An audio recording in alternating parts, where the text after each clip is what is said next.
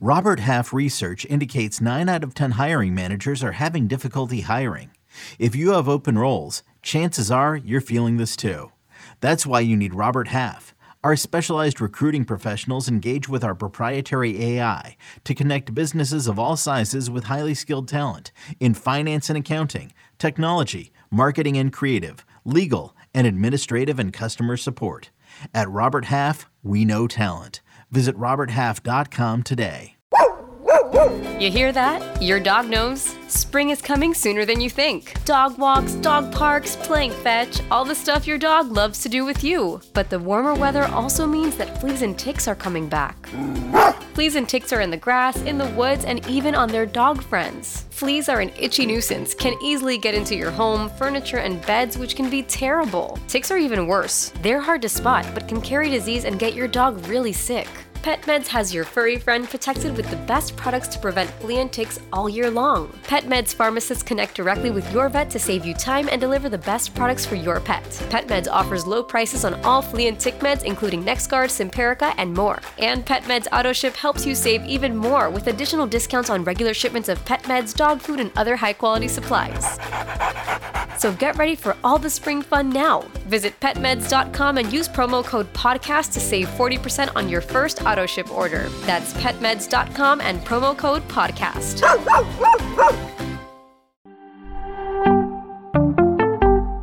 Everybody panic. Jordan Walker is dealing with a right shoulder strain. Let's discuss on Fantasy Baseball today in 5.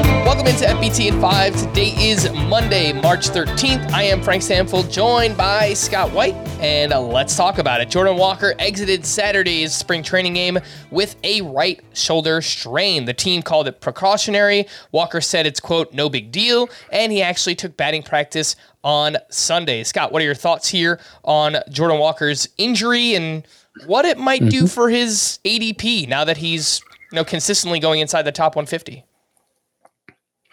Well, it, it does seem like the injury's no big deal, right? And I certainly raised concern, shoulder strain. That sounds like a pretty, the potential to be a pretty significant injury.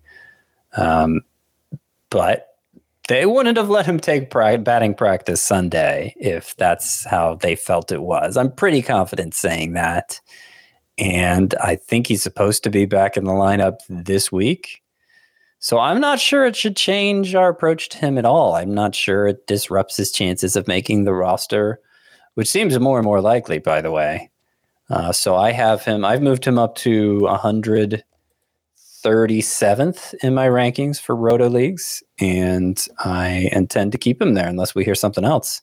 All right, fair enough. That is Jordan Walker. Let's talk about another young prospect. Andrew Painter was officially diagnosed with a UCL sprain and will be shut down from throwing for four weeks. More bad news for the Phillies as Ranger Suarez was brought back from the WBC due to left forearm tightness. Scott, we mentioned the name before, but it seems like Bailey Falter will be in the rotation and somebody else could potentially be as the fifth starter as well. How are you handling all this Phillies news? I kind of like Falter in a deeper league sense. I think there are clear limits to his upside, but he had an impressive uh, past couple years in the minors, and even the stretch we saw him in the majors to end last season. His final ten starts, Bailey Falter had a three ERA, even forty-five strikeouts and fifty-one innings, only seven walks, so good control. You can matter in a deeper league sense, maybe as a matchups play in twelve-team leagues as for um, um, Painter, Andrew Painter, I think this takes him out of the redraft discussion entirely because of where the strain is in the UCL, like the side of the UCL that it's on. It, I, I, think there is a lot of optimism that he'll be able to avoid surgery and just rest and rehab. And maybe we see him later this season, but not early enough that he'll be worth stashing in the meantime. Joe Musgrove threw a bullpen session on Saturday, and per Kevin Acee of the San Diego Union Tribune, Musgrove is targeting a season debut against the Braves on April 6th. If that's the case, he'll only miss one start in the rotation, and probably means we should get him back inside of our top 25 starting pitchers, right, Scott? Yeah, I think so. There's still a chance of a setback because I, I, I don't think that injury is going to be healed. He's it's still a pain tolerance issue, but they're optimistic he will be able to tolerate it and not miss much time. So yeah, uh, Musgrove shouldn't be shouldn't be discounted for much longer.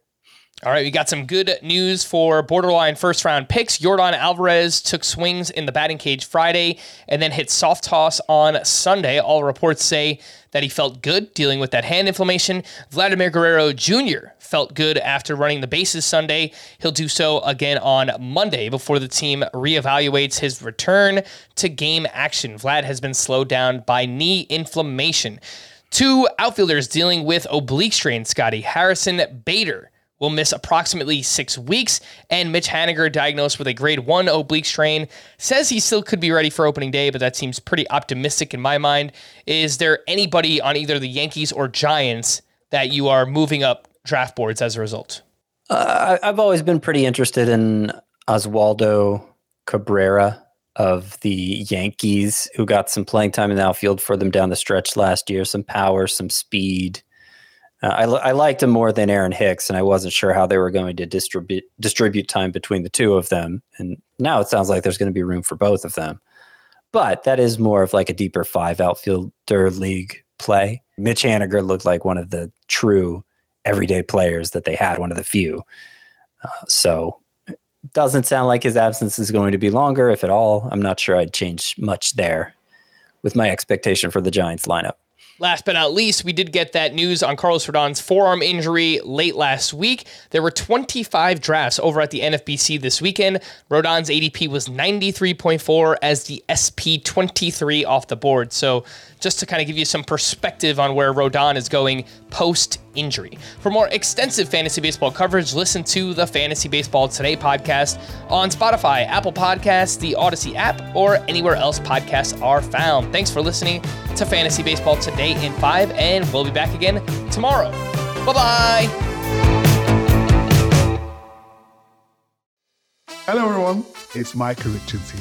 You might have seen me on CBS working on their Champions League coverage over the last couple of years. I wanted to tell you about an exciting new podcast that I've been working on. It's called The Rest is Football.